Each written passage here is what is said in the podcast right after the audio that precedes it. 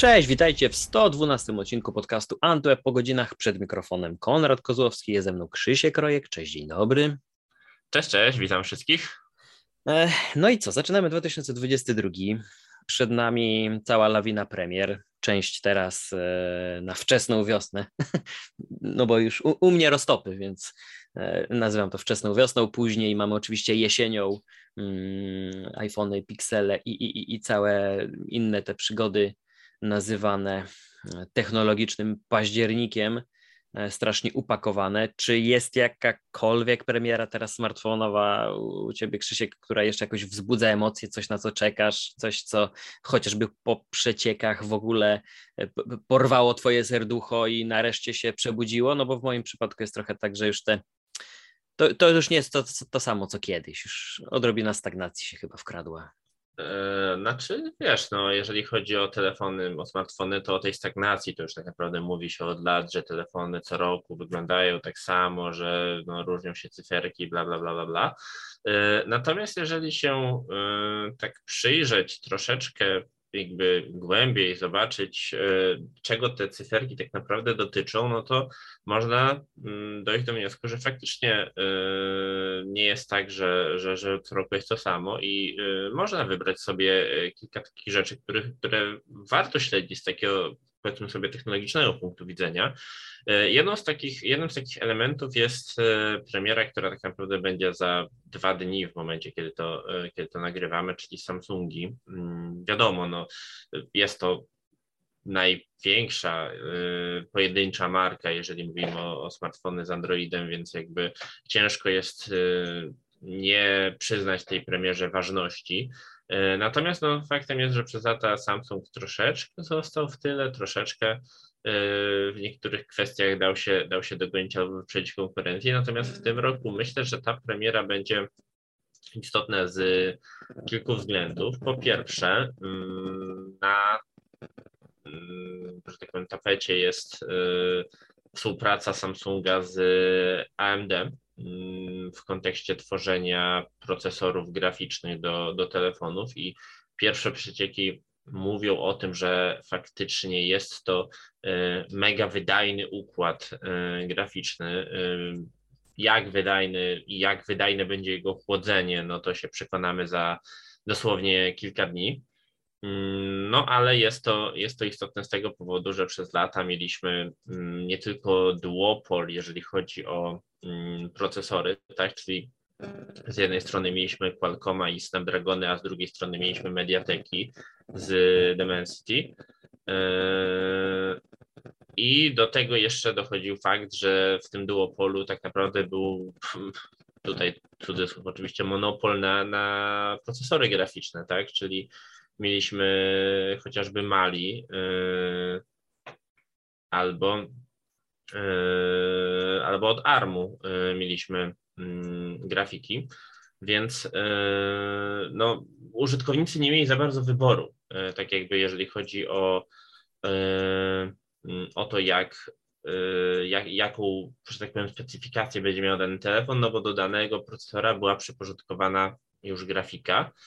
Teraz się to zmienia. Mm, to, że Samsung zrezygnował z, z jakichś własnych rozwiązań i poszedł e, na współpracę z AMD, może oznaczać, że no, tej różnorodności na rynku będzie po prostu trochę więcej. No i nie mówiąc już o tym, że większa konkurencja to też mm, większa motywacja dla istniejących już na rynku graczy, żeby Y, no, oferować klientom coraz y, lepszą jakość, więc y, muszę przyznać, że w tym kontekście jestem no, dosyć taki ciekawy, co mm, Samsung zrobi. Oczywiście no, trzeba też mieć na uwadze to, że jest to pierwsza inkarnacja danej technologii, więc zawsze warto do tego też podejść z takim troszeczkę E, z taką dozą wyrozumiałości, e, no, ze względu po prostu na to, że każda technologia ma choroby wieku dziecięcego i myślę, że i tak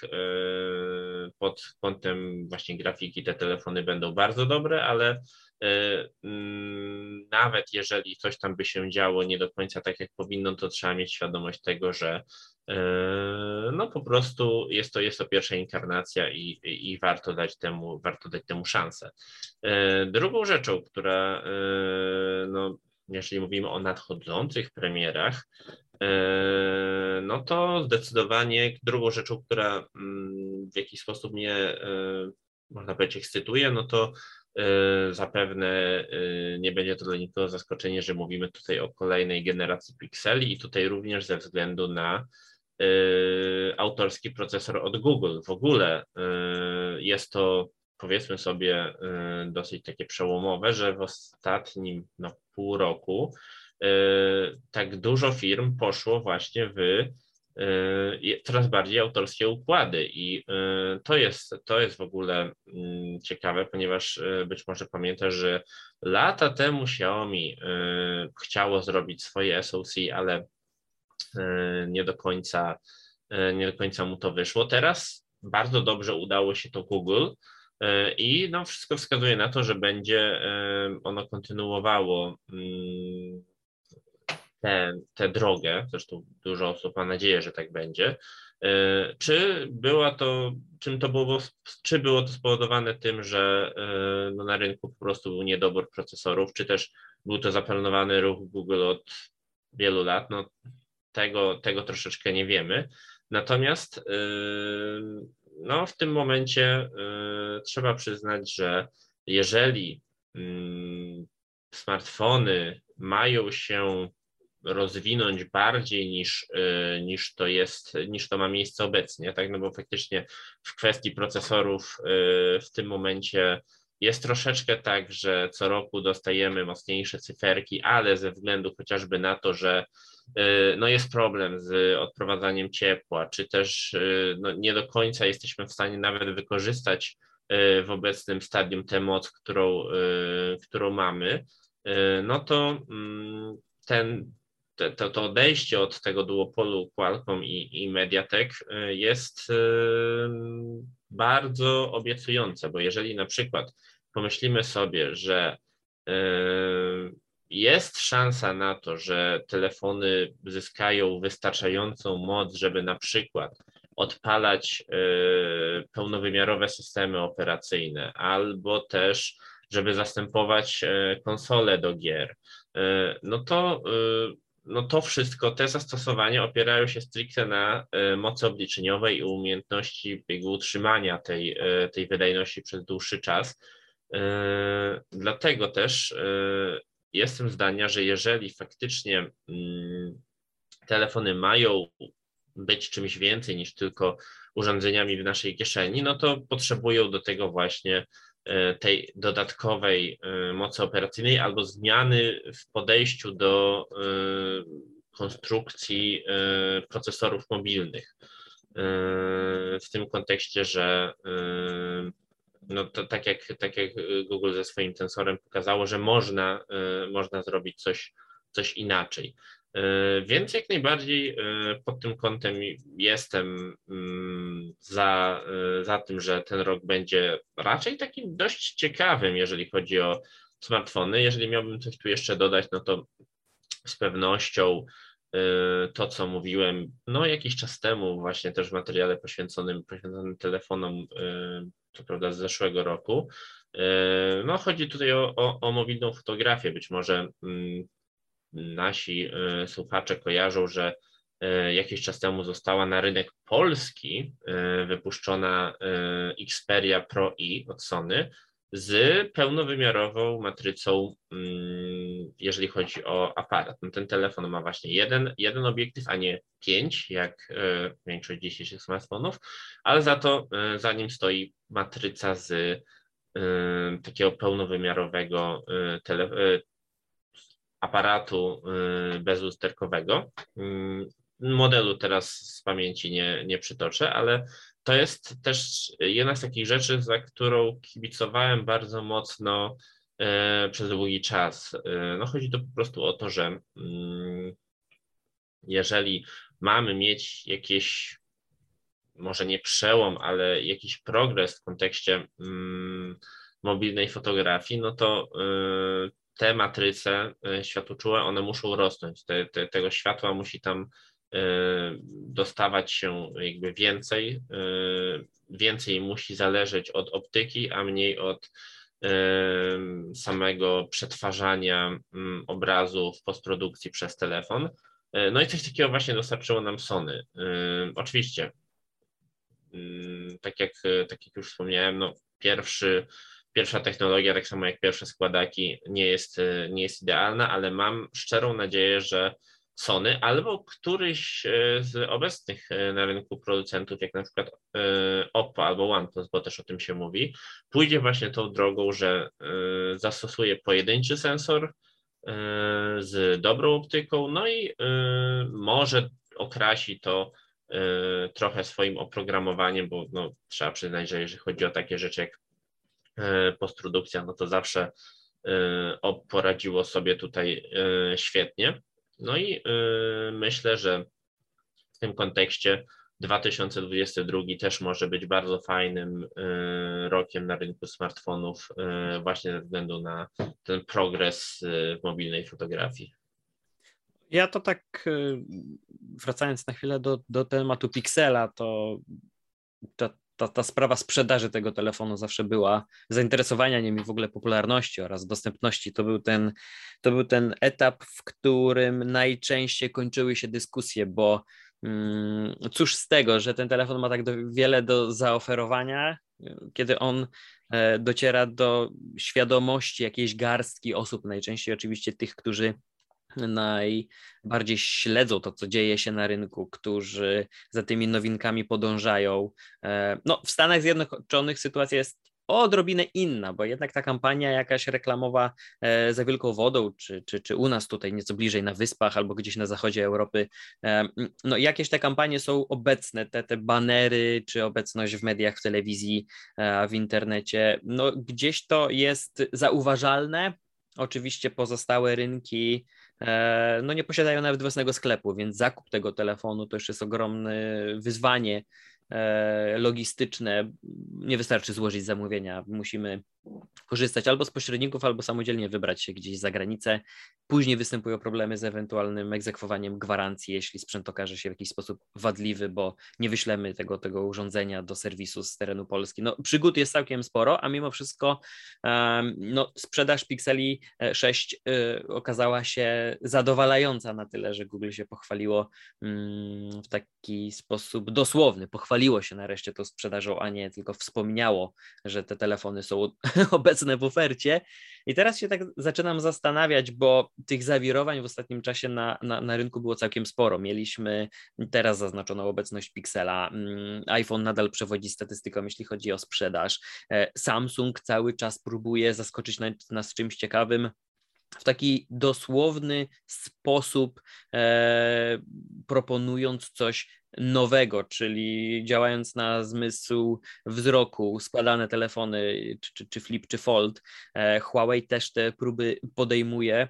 Mamy całe zastępy e, no, urządzeń od chińskich producentów, które do niedawna przede wszystkim e, odznaczały się niższą ceną w stosunku do tych przodujących na rynku marek, a przecież na przestrzeni ostatnich kilkunastu miesięcy te premiery mm, od wielu firm e, okazały się wycenione także, może przede wszystkim w Polsce, na takie kwoty, które zaczynają, e, no, e, można sobie zacząć stawiać pytanie, czy, czy to już jest ten moment, kiedy Xiaomi, Realme, Oppo, Huawei mogą stawać mogą stawiać własne produkty na tej samej półce, co, co, co pozostali producenci, bo przynajmniej z punktu widzenia e, całej naszej branży, jakiś ten podział na te takie półki e, dla każdej e, z firm chyba były stosowane, ale, ale, ale i tak przecież to konsumenci decydują portfelem. E, I tak zaczynam się zastanawiać, czy to już jest ten moment, czy, czy, czy, czy, czy on za chwilkę się dopiero wydarzy. No bo przez Twoje ręce znacznie więcej smartfonów się przewija. I czy ta przepaść jeszcze w jakichkolwiek aspektach urządzeń, Twoim zdaniem, jest zauważalna? No bo oczywiście patrząc na to, jak wyglądają te telefony, te, tych obiektywów, jak wspomniałeś, przybywa nawet do pięciu. E, niektóre z nich są e, no, na, na różne sposoby. Huawei próbuje z czarno-białymi matrycami, mamy te obiektywy peryskopowe. E, no, tych sposobów na uczynienie fotografii bardziej atrakcyjną i, i, i lepszą w jakimś tam stopniu, no jest całkiem sporo. Pixel do pewnego momentu udowadniał, że wystarczy jeden obiektyw i to po stronie oprogramowania algorytmów e, zachodziła cała praca, tak było do trójki e, i okazywało się, że te zdjęcia też mogą wyglądać całkiem w porządku, e, wcale nie było potrzeby mm, budowania tak dużego urządzenia z tak dużą liczbą obiektywów. Jak te siły się teraz Twoim zdaniem rozkładają? E, bo oczywiście postrzeganie rynku to jedno, ale podejmowanie decyzji o zakupie to drugie. A no, wybór mamy większy niż kiedykolwiek wcześniej, e, nie wspominając w ogóle o czasach duopolu, Nokii i Sonego Ericssona, gdzieś tam jeszcze się mm, powiedzmy kilka innych marek przewijał, jak Siemens do pewnego momentu. E, no i wydaje mi się, że to już jest ten przełomowy moment, kiedy, kiedy przynajmniej tak e, pod względem postrzegania marki, nie jest to już aż tak brane pod uwagę, tylko chodzi o wartość samego urządzenia z perspektywy klientów. Myślę, że tutaj warto to rozłożyć na kilka kwestii. Jakby pierwsze to, co powiedziałeś, to jest to, jak funkcjonują półki cenowe e, w takim kraju jak Polska, gdzie no, umówmy się, e, Badania rynku są y, kluczowe, y, jeżeli chodzi o to, czy wejść do y, naszego kraju, czy nie. I dlatego też dużo telefonów, które są produkowane na rynki światowe, do nas nie dociera. Tak jak chociażby mamy Oppo Find X, czyli flagowiec od Oppo z świetnymi aparatami, w ogóle z masą nowych technologii, nigdy nie był u nas sprzedawany. Tak samo jak Pixel, ponieważ no, mam wrażenie, że gdybyśmy mieli na stałe te telefony u nas w ofercie, to ta sprzedaż nijak nie równoważyłaby kosztów, które trzeba byłoby ponieść na promocję, na marketing i tak dalej. E, I naszym rynkiem, czy tego chcemy, czy nie, e, rządzi, e, rządzi średnia półka, średnia niższa bym nawet powiedział, patrząc na tym, że ceny telefonów idą w górę. To nie jest żaden przytyk, bo zawsze jak rozmawiam, to mam takie wrażenie, że średnia niższa półka to jest w świadomości ludzi takie telefony dla biednych osób. Nie, no to są telefony za 1000-1100 zł i ona nie jest średnia niższa, ponieważ jest średnia gorsza, tylko jest średnia niższa, ponieważ y, no, dziś flagowe telefony nie kosztują tak jak kiedyś, nie wiem, 3000 zł, 2,5, tylko 6000, 7000 zł. I dlatego ta półka jest nazywana średnią niższą, bo jest w odniesieniu do y, całości rynku. No ale wracając, bo troszkę e, poleciałem w takie, e, w, tak, w takie dywagacje. Chodzi mi o to, że e, w Polsce króluje ta średnia niższa półka, telefony za 1100-1200 zł. No i mm, zadałeś bardzo dobre pytanie, czyli czy ten podział, taki hardy podział na, na tę półkę E, pod kątem tego, co telefon jest w stanie zaoferować, jeszcze istnieje i odpowiem tak, ale coraz mniej go widać. Mhm. Dlaczego? Ponieważ ten, te rzeczy, które wyróżniają inne smartfony, droższe smartfony, oczywiście istnieją, tak? No mówimy tutaj o jakości użytych materiałów, użytych komponentów. No oczywiście, no jakby procesor jest mocniejszy, RAMu jest więcej, aparaty są lepsze, wiadomo, no to jest standard. Natomiast jeżeli weźmiemy dzisiaj taki telefon za 1200 zł ręki, to on będzie działał szybko. No będzie działał po prostu na tyle szybko, że y, jeżeli go nie przyciśniemy, naprawdę nie no, nie wyciągniemy z niego ostatnich soków syntetycznymi benchmarkami, to w takim ślepym teście, typu otwieranie aplikacji Facebook, y, nie wiem, Instagram, Spotify, coś tam jeszcze, to ta różnica w kontekście pomiędzy tym telefonem a telefonem flagowym będzie naprawdę bardzo mała. I to jest no, duży, duża zaleta tego, że no, te procesory jednak troszeczkę poszły do, do przodu w ostatnim czasie. Oczywiście, no, będzie różnił się ekran, tak? No, będzie miał na przykład yy,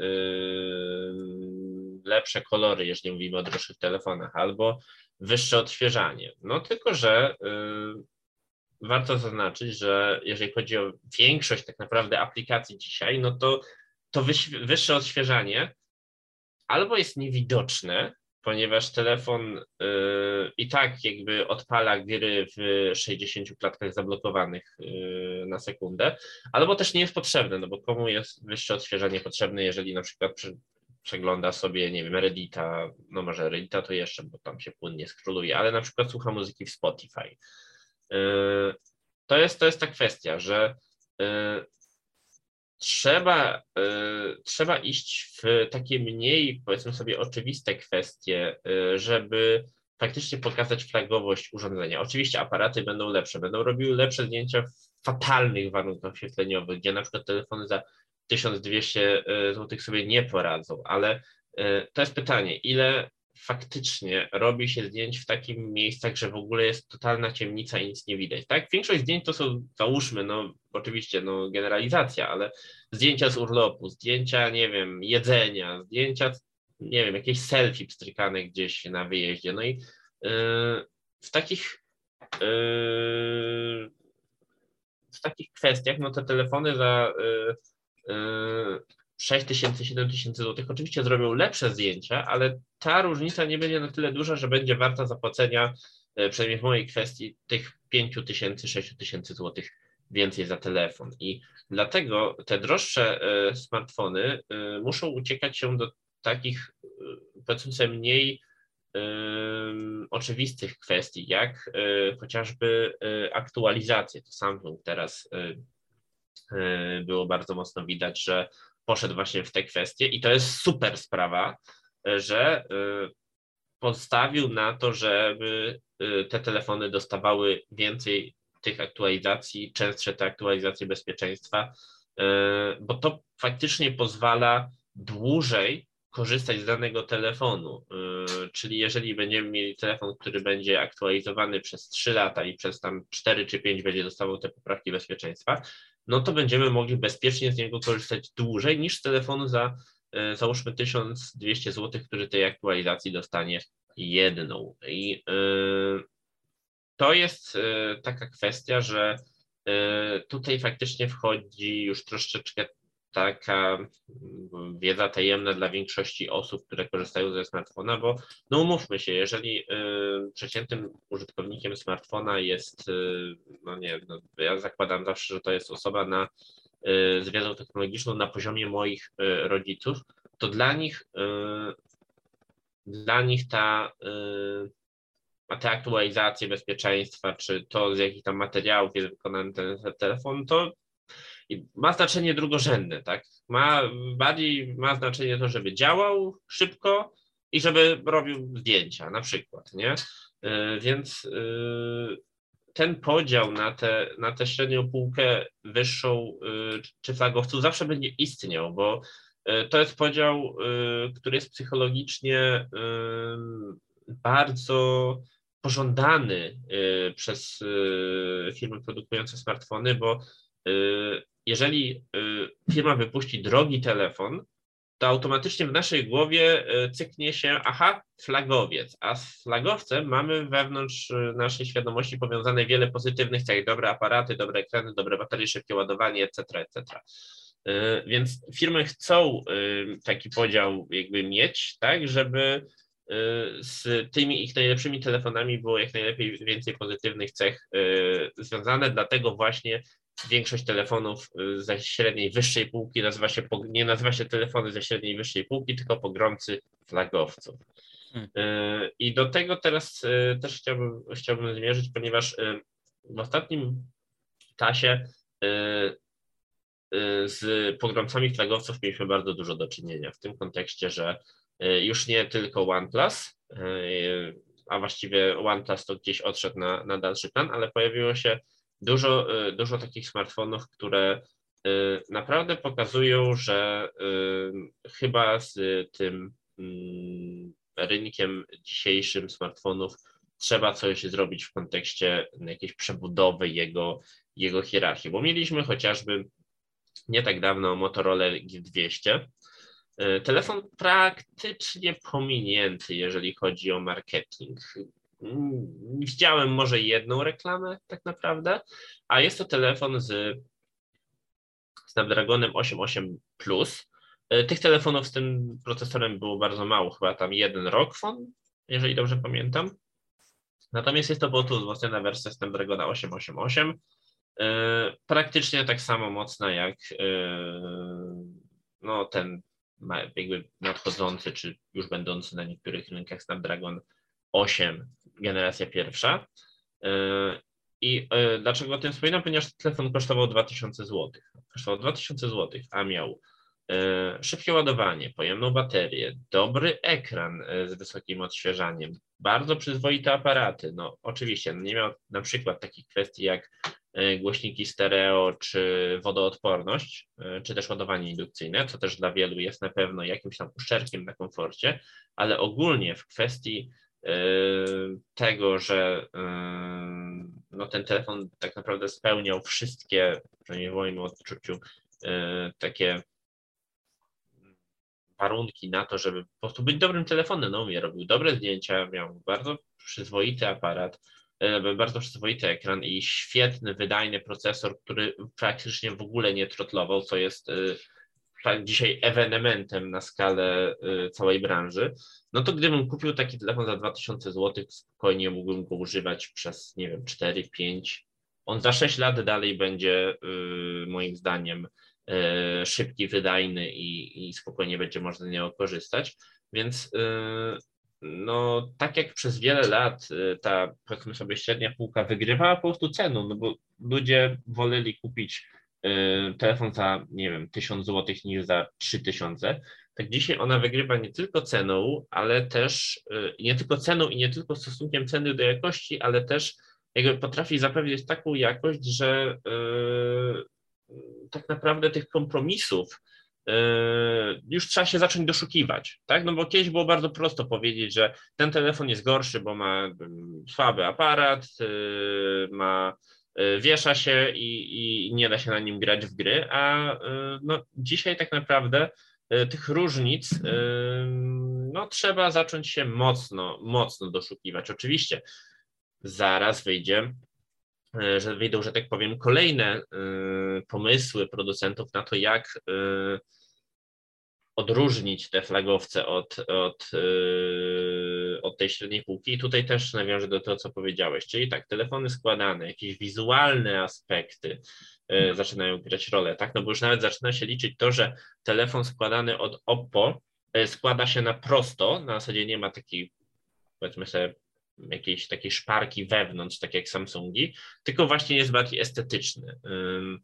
Telefon od y, Huawei składany, który jest powiedzmy sobie stylizowany na taki produkt ala, ala luksusowy. Mi się to kojarzy z takimi luksusowymi telefonami jeszcze z czasów, y, kiedy po prostu były to telefony, nie smartfony. Być może pamiętasz kiedyś Y, była taka, y, taka mała moda na to, że się produkowało takie mega luksusowe. Mm, LG Prada. Tak, chociażby, nie? Więc, więc z tym mi się to kojarzy. I no te, te, w ten właśnie sposób producenci mam wrażenie, że teraz próbują mm, popchnąć, popchnąć to do przodu, żeby te jakby flagowce faktycznie mogły się czymś odróżnić. I no to jest też normalna strategia przecież, że Y, żeby swoje portfolio własne nie zjadało się nawzajem. Y, ale no, y, z racji na to, że trzeba, że tak powiem, z generacji na generację dawać konsumentom coraz więcej, a w tej sekcji, załóżmy 1000-1500 zł, jest to dużo łatwiejsze niż w sekcji 6000 zł plus, bo no, tam trzeba coś wymyślić, a tutaj można tylko wziąć z tego, co już jest, y, no te, te średniaki zaczynają naprawdę, naprawdę doganiać. No dzisiaj nie ma, nie ma już problemu. Kiedy zaczynałem pracę w Antywebie, telefon z OLEDem za 1000 zł, no to było coś niespotykanego, tak? No po prostu takich rzeczy nie było. Natomiast w tym momencie mamy już y, za 1000 zł telefon z OLEDem, z ładowaniem 65 y, W, z baterią 5000 mAh, z procesorem, który y, wytrzyma 4 lata i do tego to wszystko jest okraszone świetnymi, świetnymi aparatami, więc no, sam, sam zapewne widzisz, że jest tutaj, y, że sporo się tutaj y, w tej, w tej, y, w tej kwestii zadziało i tak jak wspomniałeś na początku i też jakby zawinę to pytanie, hmm. jakby odpowiem na to, na to co, co, co było jakby początkiem tej odpowiedzi, że ta, ten podział na flagowce, na średniopółkowce na budżetowce jest, bo on musi być, bo no zawsze gdzieś te granice trzeba postawić, ale w kwestii jakościowej i w kwestii tego, co telefony oferują, no zaczyna się to, te granice zaczynają być coraz mniej ostre i być może, być może niedługo, jeżeli ten postęp w kwestii flagowców nie będzie aż tak szybki, no możemy doczekać się sytuacji, że będą flagowce, które będą, bo muszą być. No i powiedzmy sobie, gdzieś tam w tle będzie cała reszta po prostu y, telefonów, y, nazwijmy to, nazwijmy to nieflagowych, no bo y, no dzisiaj pomiędzy tysiącem a dwoma tysiącami złotych, no już ta różnica jest naprawdę, czy tam trzema nawet, jest po prostu no, mała, tak? Te telefony są po prostu dobre i Y, no, trzymam się tego, co też mam wrażenie podziela dużo osób z, z redakcji, że dzisiaj ciężko jest tak naprawdę zrobić zły telefon. A, to prawda. I, i, i ja w ogóle też zauważyłem, że chyba tolerancja też użytkowników się troszeczkę zmieniła, bo um, być może ubyło tych mniej udanych e, modeli, które się pojawiały na rynku, e, ale też z drugiej strony Mm, utarły się pewne rzeczy i niektórzy taki lub inny problem z urządzeniem postrzegają jako już właśnie nie wadę, ale jako, jako cechę jakąś, czy to iOS-a, czy Androida, czy iPhone'a, czy jakiegoś Samsunga, Huawei'a, czegokolwiek. I um, te takie ramki, w których zamknięte są te urządzenia i platformy, e, mam wrażenie, że stały się już dość powszechne, że niektóre rzeczy przyjmujemy jako mm, normalność, czyli na przykład brak wsparcia albo problemy z wydajnością po aktualizacji, co tyczy się w dużej mierze obydwu czołowych e, systemów e, mobilnych, bo o tym, jak zwalniały iPhony, wielokrotnie słyszeliśmy, ale też i um, inne urządzenia, nawet z Androidem. No, I Pixele też te różne problemy miały po aktualizacjach tego się dopracować. No, w 100% nie, nie, nie jest zawsze to możliwe. Ja się też zaczynam zastanawiać nad tym, jak w jak dużym stopniu nadal będzie mogło rzutować e, Apple na to, co, co, co, co dzieje się na tym rynku, bo oczywiście te niektóre e, ruchy wykonywane do tej pory przez e, firmy, czy to obecność wcięcia w ekranie, czyli nocza, czy, czy mm, porzucenie złącza słuchawkowego, no to były rzeczy, które mm, wykonali jako pierwsi i reszta producentów chyba założy, zauważyła, że, że, że to upiekło się e, tej firmie. Z drugiej strony stało się to fajne, trochę trendowało wręcz na rynku, że, że wszyscy później to powielali, e, no bo albo chcieli załapać się na te fale, albo mm, no wpisać się w, w, w takie jakieś zapotrzebowania użytkowników, którzy podzielali e, później zdanie tych, którzy już kupili taki lub inny telefon. No a teraz y, będziemy mieli na jesieni dużą zmianę, jeśli chodzi o iPhony, bo, bo, bo z oferty wyskakuje e, model mini, który pojawił się po, no, po długim czasie oczekiwania, e, po, po, po kilku latach. E, wcześniej tę rolę pełnił model SE, który przy drugiej generacji no, zebrał cięgi, jeśli chodzi o recenzję. Z drugiej strony ci, którzy się zdecydowali na zakup tego telefonu, nie byli w pełni nieusatysfakcjonowani, raczej, raczej te dobre reakcje przeważały, no bo wiedzieli też na co się piszą. No ta nie, trochę nieudana wręcz mm, próba wdrożenia E, do oferty mniejszego telefonu, który no, oczywiście z taką konstrukcją wiążą się pewne konsekwencje, chociażby mniej pojemna e, bateria i krótszy czas pracy bez e, ładowania i mm, w trzynastce względem dwunastki to poprawiono. Natomiast model mini w tym roku wyleci i no ja jestem ciekaw, czy to już jest definitywny koniec E, tych mniejszych smartfonów, bo pamiętamy też, że i Sony do pewnego momentu próbowało z modelami Compact wprowadzać jednocześnie na rynek dwie wersje tego samego modelu, różniące się przede wszystkim rozmiarem, a nie specyfikacją czy możliwościami aparatu, wydajnością. I z jednej strony mnie to trochę martwi, bo E, no ten wybór będzie jeszcze mniejszy. Chyba pojawienie się dwunastki mini było jakimś impulsem dla rynku, e, bo inni producenci też jakoś na to zareagowali teraz, gdy Apple e, odpuści sobie ten segment. Być może zatrzyma w ofercie trzynastkę mini albo, albo wprowadzi nową wersję SE, o czym się ostatnio bardzo dużo mówi, mm, ale mam wrażenie, że już ten okres, w którym próbowaliśmy E, też pokazać e, możliwości mniejszych smartfonów. Mamy całkowicie za sobą i te urządzenia stały się aż tak uniwersalne, e, aż tak dużo nam oferują, tak dużo od nich oczekujemy, tak dużo poświęcamy im czasu i uwagi, że to już nie mogą być nieduże urządzenia, które gdzieś w kieszeni, w torbie zajmują niewiele miejsca, a a wciąż są nowoczesne, bo czy oglądanie filmików, czy czytanie artykułów, rozmowy na komunikatorach, rozmowy wideo coraz popularniejsze.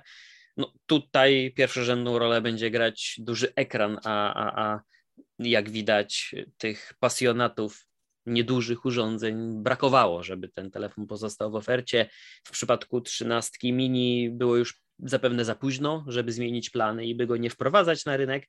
Mm, no teraz ewidentnie będzie widać, że ten iPhone 14 Max, jak prawdopodobnie się będzie nazywać, e, wraca do, do tego układu w ofercie Apple, kiedy był też 10R model, czyli nieco słabszy, ale no w, w mojej ocenie zbyt duży dla masowego odbiorcy, bo gdzieś tam wtedy też zawirowania e, w ofercie były. No ale tak patrząc też na premiery po, po, po stronie androidowej, bo mówimy o składanych smartfonach, mówimy o najnowszym S22, mówimy o najnowszych Huawei'ach e, czy modelach Oppo, Realme i, i, i, i całej reszcie. E, mam wrażenie, że no już będziemy musieli się z tym pożegnać i jakakolwiek kolejna próba wprowadzenia takiego niedużego urządzenia prawdopodobnie już będzie kończyć się fiaskiem. Nie wiem, czy, czy, czy podzielasz zdanie, tak pomyślałem sobie, że na koniec tej rozmowy poruszę, poruszę taką kwestię. E, no, z mojej perspektywy to jest troszeczkę tak, że e, trzeba to rozbić na, na kilka składowych. Po pierwsze, e, warto nadmienić, że Apple jest mistrzem, jeżeli chodzi o marketing. Jeżeli kupujesz telefon, załóżmy, no niech będzie to ten iPhone 13 i ma on wersję iPhone 13 Pro, Pro Max i Mini. No i mm, Wersja mini, podobnie jak zresztą iPhone XR, charakteryzuje się tym, że ten dopisek w jakiś sposób mentalnie sugeruje, że ten telefon może być słabszy niż podstawowa wersja. I y, to się dokładnie zadziało z iPhone'em XR w momencie, w którym w kolejnej generacji to właśnie iPhone XR stał się tym podstawowym iPhone'em. Y, I w tym kontekście, jeżeli śledzić takie jakby kolejne, e, e, kolejne modele, tak, no to ten podstawowy iPhone z generacji na generację zaliczył duży downgrade, w sensie, no bo e, tam spadła jakość ekranu i tak dalej, i tak dalej, ale mimo wszystko ten iPhone 11 no, okazał się sprzedażowym sukcesem, ponieważ po prostu był tani, a nie miał, znaczy tani jak na Apple, e, a nie hmm. miał e, tego dopiska, że kupując go, kupujesz coś, co jest gorsze niż standardowy produkt. I ten, że tak powiem, marketingowy backflip no, okazał się dla Apple strzałem w dziesiątkę, a no, osoby, które jakby śledziły rynek, no to mogły tylko zgrzytać zębami, że no, coś takiego się robi, robi konsumentom.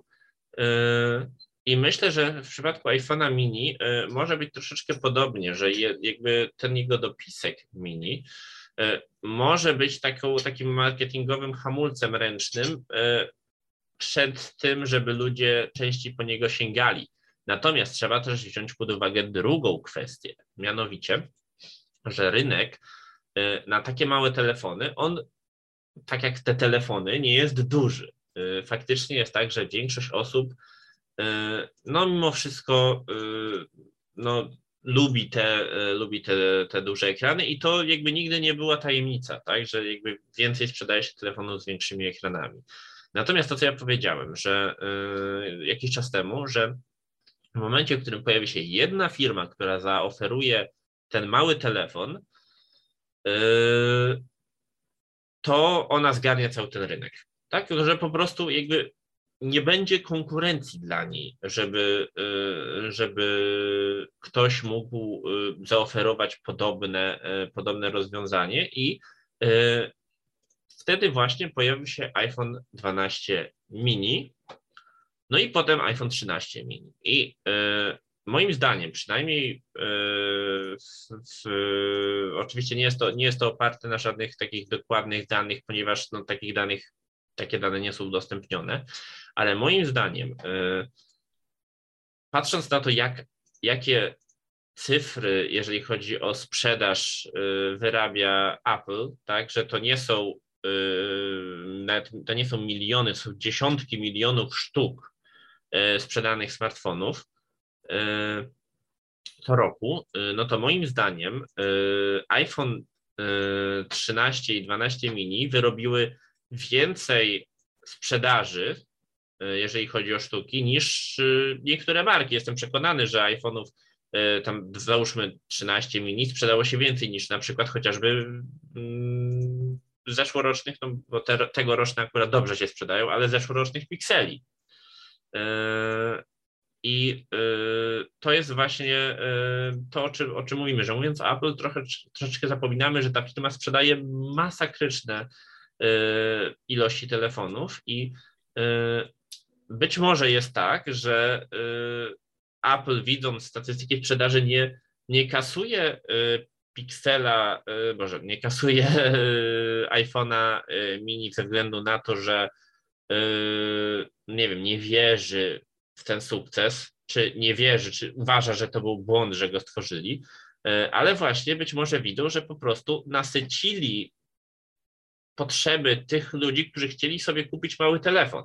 Mhm. Bo tych ludzi, tak jak mówiłem, nie ma, nie ma aż tak dużo, więc, yy, yy, więc jest, jest taka szansa, że, a, że to wszystko od samego początku był yy, plan Apple, żeby przez określony czas wypuszczać te małe telefony i zrobić ich tyle, ile potencjalnie osób może chcieć je kupić. I to jest moim zdaniem y, akurat bardzo, bardzo dobra strategia, oczywiście też bardzo ryzykowna. Y, no, trzeba mieć fenomenalny insight, żeby wiedzieć, ile, jaką produkcję y, ustawić, żeby, żeby sprzedać te telefony siłą własnej marki. Ale niewykluczone jest to, co powiedziałeś, że i to też by się, myślę, bardzo dobrze zgadzało, że E, wypuścili tych e, smartfonów 12 i 13 mini tyle, ile, ile było potrzeba. Teraz będzie jakaś tam przerwa i e, w momencie, w którym te osoby będą chciały zmienić ten telefon na jakiś inny, no to Apple dostarczy im może nie wersję mini, ale właśnie telefon składany, no bo jeżeli te osoby szukają małego mm, rozmiaru, no to te telefony składane faktycznie no, stanowią odpowiedź na, na ich potrzeby, więc y, może być tak, że y, za ten telefon składany Apple sobie poczekamy jeszcze trochę, aż właśnie, y, t, że tak powiem, te telefony z, mm, z mniejszymi rozmiarami doczekają się końca swojego zakładanego życia rynkowego. Czy tak będzie? No, ciężko powiedzieć. Y, za Apple mało kto jest w stanie nadążyć. Faktem jest, że y, wtedy y, może zadziać się jedna rzecz, czyli Apple wejdzie na nowy rynek tak, telefonów składanych, a konkurencja Samsung, Oppo, Xiaomi, no będą już tam tak rozmoszczeni, że no, Apple może być troszeczkę ciężko doskoczyć poziomem. Chociaż kto wie, może tak jak w przypadku komputerów na ARM, wejdą i y, po prostu na, zrobią taki huragan, że, y, że konkurencja będzie miała problemy się pozbierać. No tutaj musimy na to poczekać, zobaczyć jak będzie.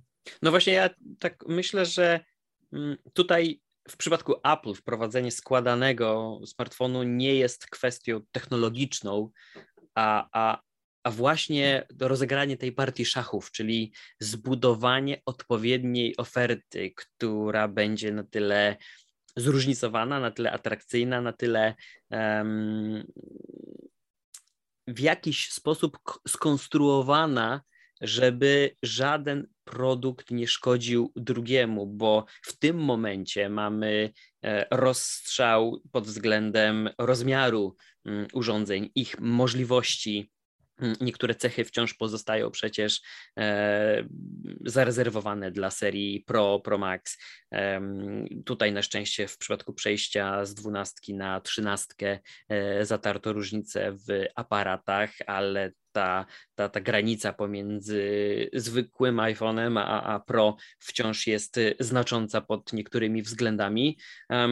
No i włączenie do niej ofert, do tej oferty telefonu składanego no, dobrze powiedziałeś, że być może będzie to takie uzupełnienie dla tych, którzy poszukują drobnego urządzenia, które zajmie niewiele miejsca, nie będziemy odczuwać jego obecności w kieszeni. Z drugiej strony, mm, rozkładany smartfon po rozłożeniu wcale już nie jest taki mały i może się okazać, że swoimi rozmiarami będzie mógł przyrównać, będzie mógł przyrównać do wersji Pro Max, no, no to, to, to już jest naprawdę spore urządzenie, e, więc myślę, że tutaj oni bardzo dobrze z wyprzedzeniem rozplanowują swoje działania. Być może w przypadku Mini też taki był plan, by nasycić rynek e, może nawet jednym modelem, który wymagał później usprawnienia 13 Mini e, i w kwestii aparatu i żywotności akumulatora. Było, no, był, było, był to duży krok naprzód. I, i, I ten telefon nawet nie zdziwiłbym się, gdyby gdzieś tam w sklepie pozostał wciąż dostępny do, do, do zakupu. No, mnie tylko też zastanawia z drugiej strony, dlaczego ta firma opiera się niektórym innym rozwiązaniom, bo gdy oczywiście mm, czasami w tej banieczce jesteśmy zamknięci i bardzo często rozmawiamy z osobami, które w mniejszym mm, lub większym stopniu ale jednak śledzą ten rynek i czytują, co się na nim dzieje, to e, wciąż e, przecież e, Apple jako jedno mm, z niewielu powstrzymuje się przed skorzystaniem i z czytnika odcisku palca, i, i z kamery która rozpoznaje twarz. No, takiego modelu nadal nie ma, a ja już pamiętam, że od czasów e, następcy iPhone'a 10 mówiono o tym, że, że, że takie plany są, czy to w przycisku zasilania, czy to wbudowany w ekran e, czytnik. Być może będą próbowali mm, tutaj nas czymś zaskoczyć, nie wiem, na przykład w dowolnym miejscu na ekranie będzie można odczytać ten odcisk palca. E, no, no, no, no to tutaj można tylko gdybać, mm, ale, ale ale tak jak powiedziałeś, to, to, to, to planowanie z ich strony i rozgrywanie e, swoich kroków na rynku na pewno no, odbywa się nie z wyprzedzeniem jednego czy dwóch lat, a, a, a to już są raczej 4-5 i, i, i ten jakiś tam roadmap jest rozrys rozrysowywany. Hmm. Jedyna rzecz, do której chciałbym jeszcze na, na, na sam koniec nawiązać i, i zapytać, to oczywiście, czy jest jakaś jedna funkcja. E, z jakiego smartfona na co dzień korzystasz? E, z LG G8X. Wyjątkowo. Czy jest coś, co po pojawieniu się na rynku sprawiłoby, że zmieniłbyś telefon albo kupił nową wersję? Czy jest jedna taka funkcja? Bo pamiętam, że do pewnego momentu, kiedy wszyscy z branży ze sobą rozmawiali, jeszcze były wyjazdy prasowe organizowane dosyć regularnie, to chyba każdy miał coś takiego, że ach, jak pojawi się to jedno, od razu kupuję, bo tego potrzebuję. Czy nadal jesteśmy na takim etapie? Jak to jest u ciebie? Jest coś takiego? E, ja mam coś takiego, że y, bardzo lubię pewne e, takie moje nie wiem, sposoby, schematy działania, y, można to nazwać jakimiś tikami, e, które ułatwiają mi codzienne życie. I oczywiście do pewnego momentu jest jakieś tam sprawdzanie, sprawdzanie nowości, ale muszę przyznać, że od naprawdę nie wiem już ilu lat korzystam te, z telefonu z czytnikiem linii papira, papilarnych umiejscowionym na pleckach i y, jest to dzisiaj praktycznie niespotykane już funkcja w nowych mhm. smartfonach, bo albo właśnie te czytniki są z boku, albo te czytniki są pod ekranem. I no oczywiście no jest to w jakiś sposób, można to mówić o progresie, tak, no progres technologiczny, żeby taki czytnik pod ekranem umieścić. Natomiast no, sam przyznam, że już jeżeli mówimy o y, samym takim, powiedzmy sobie, sposobie użytkowania telefonu, no to jest tylko kwestia tego, gdzie przyłożysz palec, tak? Czy przyłożysz go z tyłu, czy przyłożysz go z boku, czy przyłożysz go z przodu. No i y, no, y, mi najwygodniej, no patrząc na to, że miałem w ręku kilkadziesiąt telefonów w, w ostatnim mhm. czasie, mimo wszystko cały czas najwygodniej jest właśnie używać telefonu z czytnikiem linii papilarnych umiejscowionym z tyłu. I mam kilka takich rzeczy, które w telefonach lubię. To nie są rzeczy, które sprawiają, że te telefony są najbardziej zaawansowane technologicznie, ale e, jeżeli e, mam odpowiedź na pytanie, to gdyby to telefon, który ja bym kupił, na zasadzie poszedłbym do sklepu, kupiłbym nowy w dniu premiery dzisiaj, to byłby telefon, który miałby właśnie czytnik linii papilarnych umiejscowiony na pleckach, złącze jack, złączę na kartę microSD, ponieważ te też już są naprawdę no, katastrofalnie rzadkie.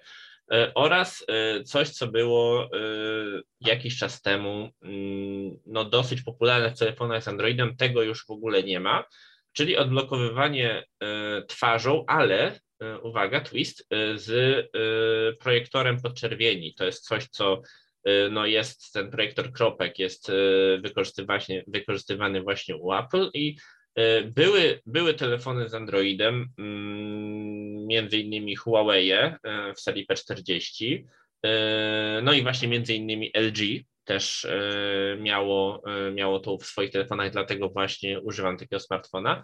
Właśnie to bezpieczne odblokowywanie twarzą z użyciem, z użyciem podczerwieni.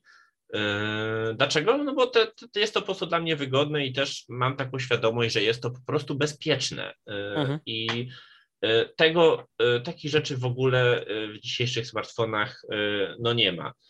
Więc gdyby trafił się telefon, który miałby właśnie, no powiedzmy sobie, przyzwoity ekran, dobre aparaty, bo no mówię dzisiaj ciężko o, o złe, jeżeli mówimy o, o, o średniakach czy, czy, czy super średniakach, E, nie wiem, no dobre ładowanie, wiadomo, wiadomo, wiadomo. I właśnie te trzy cechy, czy tam czy cztery cechy, tak, no bo y, czytnik na pleckach, gniazdo mini jack, gniazdo kart pamięci i odblokowywanie twarzą z, z użyciem właśnie projektora kropek podczerwonych, no to y, na pewno poszedłbym i kupił. Tylko, że y, sam pewnie masz już świadomości, że takiego telefonu się raczej, raczej nie doczekamy. No ale mm, cóż, skoro na rynku jest Fairphone, czyli telefon z który został stworzony właśnie z poszanowaniem środowiska i z poszanowaniem praw człowieka, i że i takie inicjatywy y, są, y, istnieją i, y, i pokazują, że jest na tyle duża grupa entuzjastów, żeby, żeby ten, tę markę na rynku po prostu utrzymać, mhm. no to jestem zdania, że kto wie, może w przyszłości powstanie również jakaś mniejsza marka właśnie dla, dla entuzjastów, która przywróci to wszystko, co na jakimś etapie zostało zabrane z telefonów, tak? Gniazdo miniczek, gniazdo kart pamięci, no to wszystko jest, są rzeczy, które producenci zabierają, żeby y, jeszcze więcej charge'ować sobie za akcesoria czy za y, wyższy, za model z większą ilością pamięci wewnętrznej, więc y, kto wie, może coś takiego powstanie. Mam nadzieję. No, raczej nie w 2022 roku, ale może trochę później. Wiesz co, mam wrażenie, że to takie urządzenie rzeczywiście retro by było, a prawdopodobieństwo, że coś takiego się e, wydarzy, to chyba porównałbym do mm, przywrócenia Touch ID w iPhone'ie, który już ma Face ID, bo e, coraz bardziej dochodzę do wniosku, że no, wykonanie takiego kroku przez Apple jest mało prawdopodobne, bo skoro przez tyle lat pojawiały się plotki albo niby to przecieki, które miały wskazywać, że to już teraz zostanie przywrócone.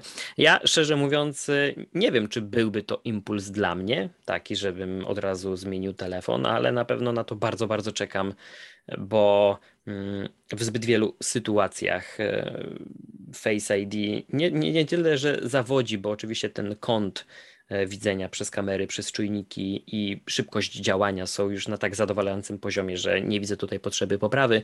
Natomiast w zbyt wielu mm, sytuacjach e, no, o wiele wygodniejsze po prostu byłoby skorzystanie z czytnika, po prostu przyłożenie palca zamiast spoglądania na telefon e, i z takiego zwykłego powodu, czyli tego praktycznego.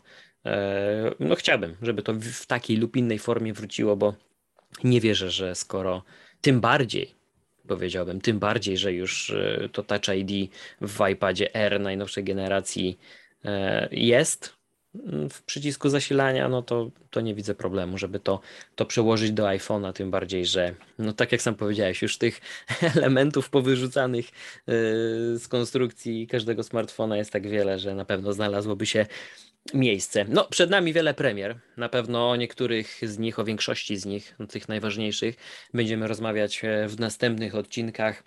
A za tę rozmowę, Krzyśku, serdecznie Ci dziękuję i słyszymy się następnym razem. Ja również dziękuję. Trzymajcie się, do usłyszenia, cześć.